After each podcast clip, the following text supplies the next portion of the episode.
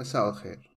في البداية أحب أن أقدم وافر الشكر لكل من استمعوا للحلقة الفائتة وقدموا لي آه، نصائحهم وكذلك اقتراحاتهم وتشجيعهم على آه، تقديم المزيد من الحلقات. آه، لكني كنت في الآونة الأخيرة أيضا مشغولا بتنقيح بعض الترجمات المهمة التي أيضا يعني ستضيف إلى رصيد ما أنجزته حتى الآن من أعمال مترجمة فكرية وسياسية. ولهذا فإني اغتنمت أول فرصة شعرت فيها بالفراغ من هذا العمل التنقيح كي أعود إلى مناقشة موضوعات أراها يعني مهمة من أحد الزوايا وكذلك جدلية ولم تغطى بشكل صحيح من نواح أخرى.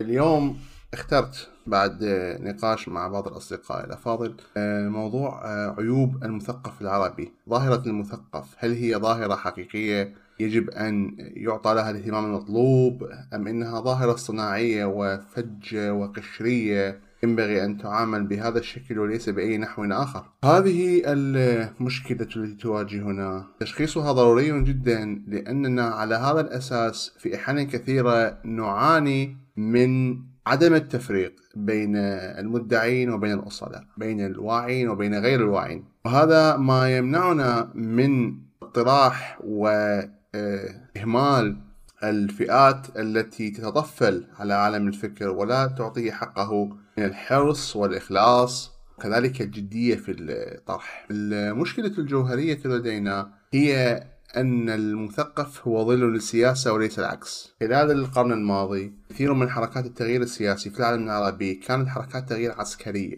أو سياسية في المقام الأول. لم تكن ذات رصيد فكري قوي لم يكن لها يعني أساس فكري سابق كما حصل في العالم الغربي يعني عصر التنوير أو آه، الحركات الحداثية والاشتراكية التي يعني خلقت جوا عاما من الدعم الفكري في المقام الأول. آه، هو ما أرسل في النهاية دعائم الحكم الجديد للعكس. أما نحن فكثيرا ما تكون التغييرات لدينا مفاجئة وبالتالي تكون الانحيازات من الدرجة الأولى آه، سطحية مرتجلة وأيضا قابلة للتقلب.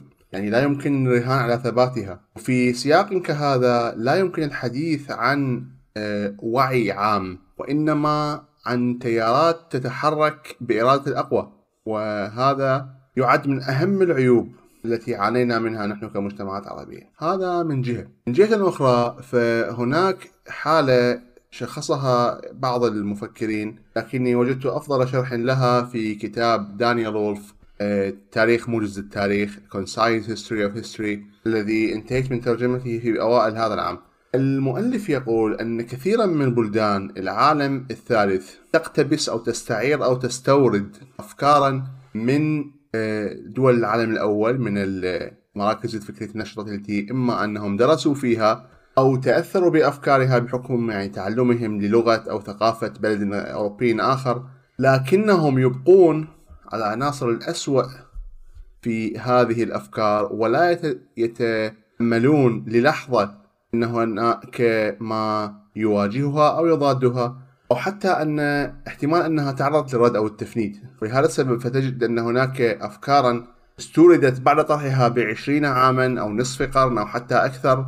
ولا أحد لا أحد في بلداننا نحن يعلم بأن تلك الأفكار قد فندت وعولجت وعدل عليها وتعرضت لتفصيل أكثر لأننا في حالة من العزلة الشديدة. وصحيح أن المؤلف يعني كان يتعرض للأمر في سياق صيني لأن الدور الصيني في تدوين التاريخ يعني يمثل ندا آه، حضاريا عريقا تدوين التاريخ في العالم الغربي. ولكن من زاوية عربية بوصفي أنا شخصا ناطقا بالعربية من بلد عربي قديم جدا هو العراق.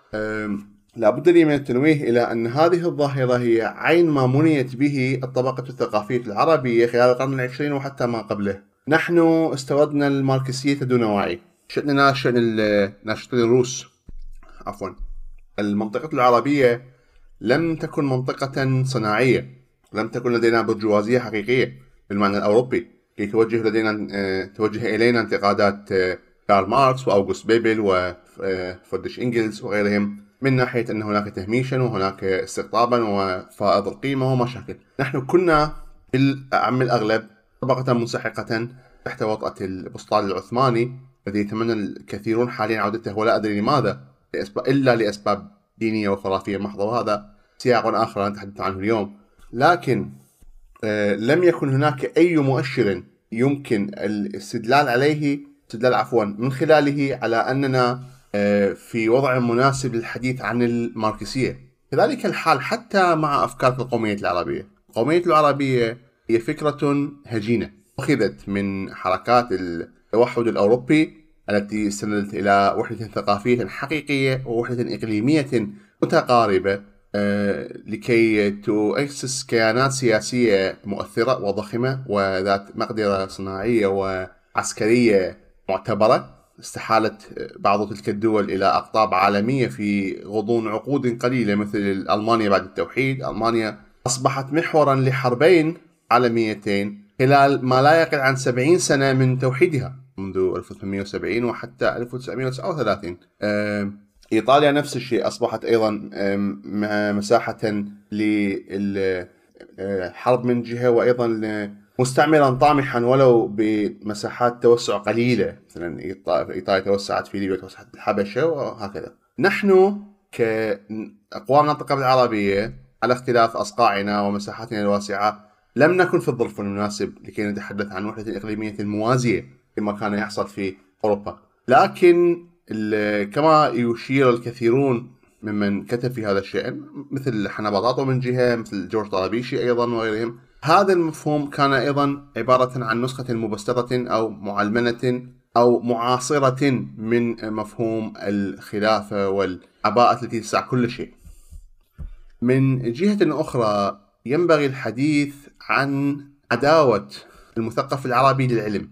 بمعنى أن هناك قطيعة غير خفية بين الساحة الأدبية الساحة التأليفية الساحة الشعرية وبين آه، العلم من حيث المعرفة من حيث المعارف الأولية والنظريات التي تغير فهمنا للواقع من جهة.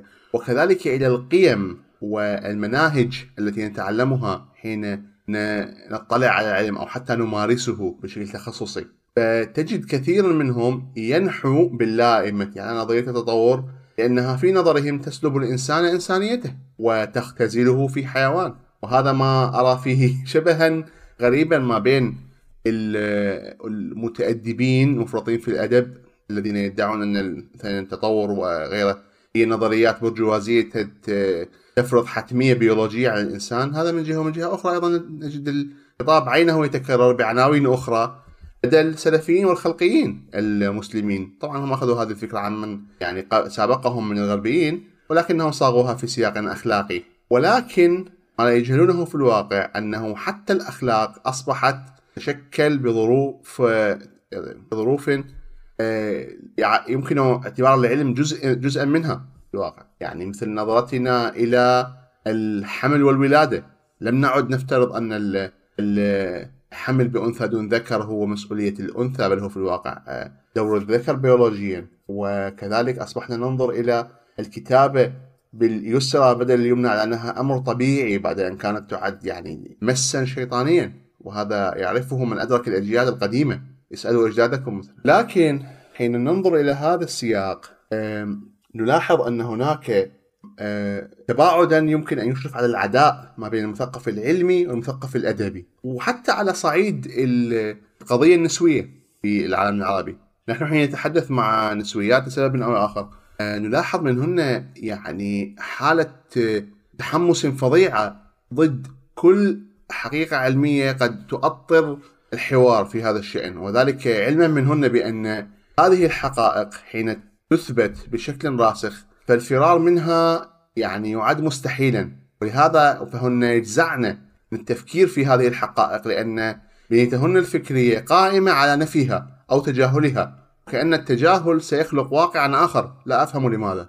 أه ولهذا السبب يعني أصبح الأمر أشبه بهوة واسعة. أن هناك مثقفا علميا وهناك مثقفا أدبيا. و محاولة خلق ثقافة ثالثة في العالم العربي تكاد تبوء بالفشل بالنظر إلى أن مبيعات كتب الأدب والشعر والتاريخ آه، تفوق بأضعاف معدلات ما يمكن للكتب العلمية أن تحصده من رواج.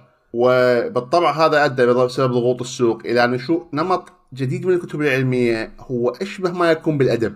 وهذا فيه إخلال غير يعني عفوا غير طفيف بجودة الحقيقة العلمية أو جودة المعلومة كما يجب أن تصل. يعني البعض يفكر في أنه الكتب العلمية يجب أن لا تصبح مبسطة جدا لأن ذلك يعني إهانة أو آه، حط من قيمة المعرفة العلمية. كذلك ينبغي الحديث عن أزمتين. هما الأكثر آه، إثقالا للوعي العربي من ناحية سياسية. المسألة الأولى أو الأزمة الأولى هي الجمود. الجمود على أفكار الشباب بالذات. الشباب هو فترة العنفوان والعواطف آه، الجياشة والتعصب الأعمى حتى لفكرة ما. ولكن هذا العنفوان كأي جيشان في يعني بدن الإنسان أو نفسه لابد له أن يفوت.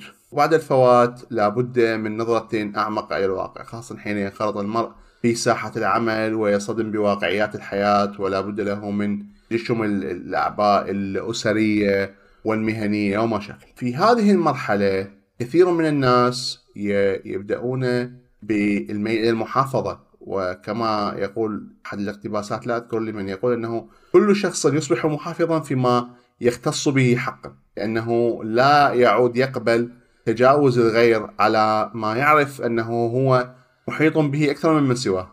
يعود يعتبر هذا التدخل أمرا آه، سافرا شائنا لا يمكن القبول به. وهذا هو جوهر المحافظة وجوهر العودة الجديدة. المصطلح الذي يلخص آه، يعني أغلب توجهاتي أنك لا تعود تتقبل تدخل كل أحد في كل شيء. هناك حواجز وجدت لأسباب وهذه الأسباب يجب أن تدرس بدل أن تحطم كل شيء كي تعيد اكتشاف ما كان قائما من قبل. وهذا عين ما يحصل مثلا في الغرب فيما يتعلق بتعريف الأسرة الحرب على الأسرة العضوية وكيف أن أبرز دعاة التحطيم باتوا يحصدون هذه الثمار السامة في حياتهم الشخصية من خلال العنوسة أو العزوبة المزمنة ورفض الإنجاب وما شاكل الذي أصبحوا يعانون بسببه وحدة مذهلة آه، مثقلة. لا يجدون لهم أنيسا حتى من أصحابهم فيها لأن بعض أولئك الأصحاب قد طنشوا أو أهملوا تلك النصائح ومضوا في طريقهم الطبيعي العيش بوفاق وفقا للطبيعة أو بوفاق مع الخطط الطبيعية للإنسان. هذا آه، أمر يمكن دراسته من هذه الناحية أنك يعني كيف تتغير الأفكار بتغير الأعمار. ولكن كثير من المثقفين الساحة العربية والغربية على حد سواء لكننا الآن نتحدث عن الساحة العربية بالذات كانت لهم ظروف. تتعلق إما بانحيازهم الفكري أو عملهم الصحفي الأدبي الروائي الذي ارتبط بهذا التيار أو ذاك وضمن لهم وظيفة آمنة من حيث المدخول ومن حيث المردود من حيث المكانة والشهرة. تجدهم يتمسكون بهذه الأفكار التي ثبت بما لا يدع مجال للشك أنها ساقطة عن الاعتبار آه، في عصور أصبحت تحتاج إلى مفردات أخرى لل آه، للعيش وللتحليل وللاستعداد لمشكلات الحاضر وأزمات المستقبل. يعني لدرجة أنك الآن حين تتحدث بمفردات اليمين الجديد بعض الكتب التي ننشرها في الأشهر المقبلة ستجد أنها مفردات لم تطرق سمع أي شخص. ما الذي يعني هي biopolitics أو metapolitics أو حتى علاقة الأمة بمحيطها الجغرافي أو حتى الدور الجيوسياسي لهذا البلد أو ذاك؟ هذه الأمور لم تعد آه، يعني لم عفوا لم تطرق أسماع الكثيرين في العقود الفائتة. فينطبق عليها الآية التي تقول ما سمعنا بهذا في آبائنا الأولين وكأنه إن كانت المعرفة جديدة فهي يجب أن تكون مهملة يعني كمن يتحدث اليوم عن النرويين الجديدة أنه تطور الانتخاب الطبيعي وكذا وكأنه بدعة علمية لأن البحث العلمي في العقود السابقة لم يكن يركز عليها في الساحة العربية، لم يكن لديها مروجون بتلك الكثافة. لهذا السبب نحن الآن نعاني من آه، الصراع مع جبهتين هذا المثقف الجامد الذي لا يدرك إلا ما أدركه قبل 30 سنة. وجبهة القارئ التراثي لا يمكن تسميته اليوم بقارئ الكتب الصفراء لأنه آه، كتبه لم تعد صفراء أصبحت تطبع بجودة أعلى من كتب العلم وكتب الفكر الراسخ الرصين. ولكنه قال التراث يعني عبد الأسانيد المشكلة الثانية التي تضاد الجمود من ناحية زمانية لكنها لا تقل عنه خطرا هي الاستيراد.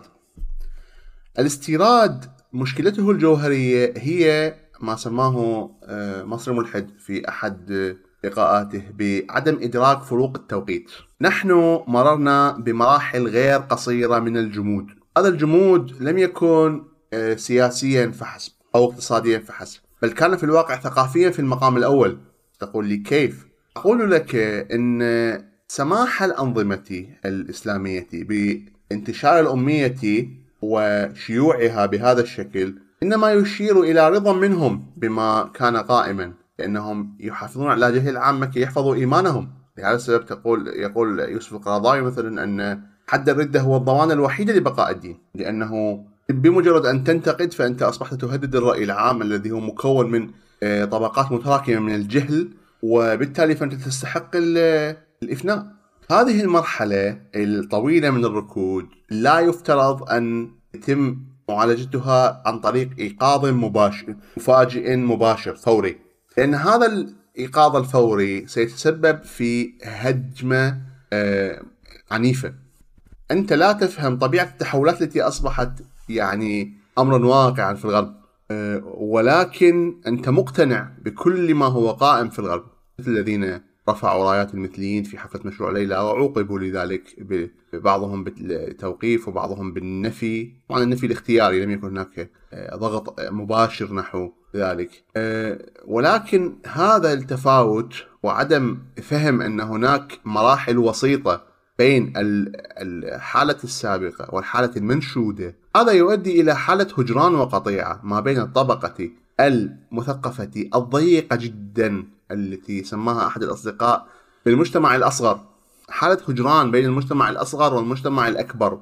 المجتمع الأكبر لن يعود يسمع منك ما دام يعتقدوا أنك كافر. هذه حقيقة مريرة أدركناها منذ الخمسينات وحتى اليوم. فلماذا نحافظ على نفس هذه الوتيرة ونحن ندرك يوما بعد آخر بأنها لن تنجح؟ ولكن في الواقع كما أظهر لنا مسلسل هجمة مرتدة وغيره آه، من الأعمال. فهناك مصالح مادية واضحة جدا في ترويج هذا الاستيراد أن هناك منظمات آه، نشطة سخية التمويل غزيرة الوسائل نشطة الأعوان وهي تسعى إلى تحشيد المزيد والمزيد من الأعوان بحيث أنها لم تعد تكترث بجودتهم أو قبولهم في المجتمع وإنما تكترث بنشاطهم بقدرتهم على ترويج هذه الرسالة إلى أوسع مدى ممكن. هذا الأمر أصبح يتقاطع ويتضارب حتى مع مصالح المفكرين أو المثقفين العلمانيين في العالم العربي على قلتهم. نحن إن شئنا توصيف أنفسنا بشكل منطقي فنحن دعاة إصلاح ولسنا دعاة انقلاب. نحن ندرك جيدا أننا أمام تركة عصية عصيبة ليست بالسهلة أبدا. ونحن نفكر في حلول أفضل لها حلول مدروسة قد يكون بعضها فوريا وقد يكون بعضها تدريجيا تتطلب كثيرا من الصبر وكثيرا من الوقت وحتى كثيرا من الموارد. لكن المشكلة أن الموارد باتت تساق إلى الفئات التقدمية التي تركز على صراعات فئوية وتقسيم المجتمع إلى ألف حتة وحتة والحتة هنا لفظ فصيح بمعنى الفتات.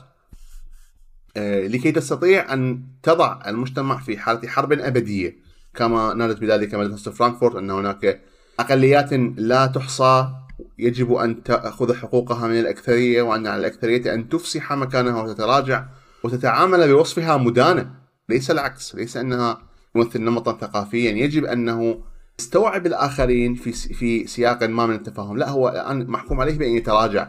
ولا أظن أن الثقافة السائدة تتقبل بالتراجع الفوري. وإلا كيف تفسر أياد القنيبي وعبد الله رشدي هؤلاء ناس يعتقدون بصدق بما لديهم ويشعرون بتهديد من السذج الذين يهاجمون من هب ودب في طريقهم لدرجة أصبحوا معها ينفرون الكثير ممن كان يفترض أن يضموه إلى جانبهم لأنهم لا يجيدون صنع الأصدقاء نهائيا.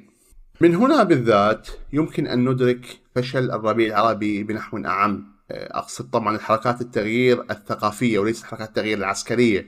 يعني لم يكن هناك ربيع عربي ثقافي أو نشطائي في سوريا أو ليبيا. لا الأمر كان تغييرا للمخابرات فيه دور والحركات الجهادية فيه دور آخر لكن يتحدث عن الربيع العربي الثقافي سواء كان على مستوى الدعم الصريح من المنظمات الدولية كما في مصر أو الدعم الأخفى وغير المعلن والأوطأ حتى يعني شدة أو طموحا في العراق.